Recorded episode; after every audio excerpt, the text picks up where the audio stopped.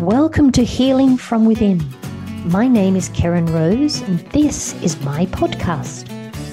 I'm here to challenge you and your connection with yourself with questions like Are you firing on all cylinders?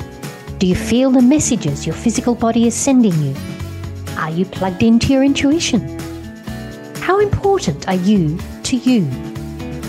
I'm here to share my view on the world and help you connect with your awesome and unique self, firing up your desire to start healing from within.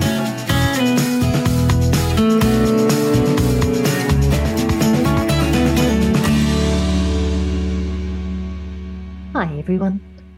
Welcome to another episode of Healing from Within. Today, I wanted to jump on and simply share a thought for today. Where is your happy place? Do you have one? I'm sure, I'm sure that you do.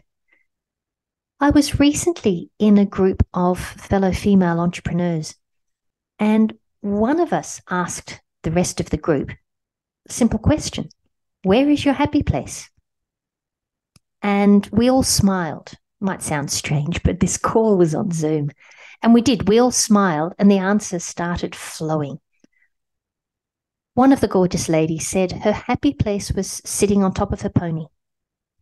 Another one said her happy place was putting on her scuba gear and going beneath our beautiful waters. One of the other ladies admitted that there was no way she would even contemplate donning any type of scuba gear she also found her happy place sitting on top of a horse. Then the eyes were on me. My happy place. Where was it? For me, I love my garden. I really do. When I step outside my back door and wander around my garden, it disconnects me from what is happening outside of my four walls and it allows me to enter what I feel and would describe as a sacred place that lies within me. I can feel the pressure that is within me simply drop, subside.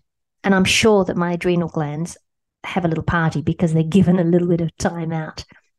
And the overall impact I feel is a sense of peace and serenity.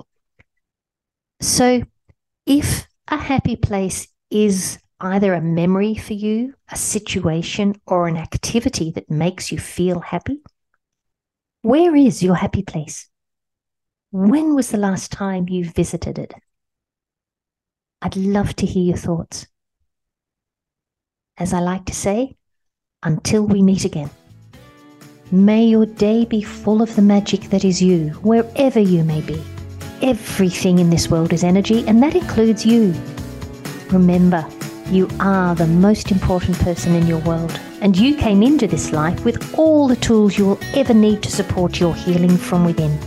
Let the healing begin.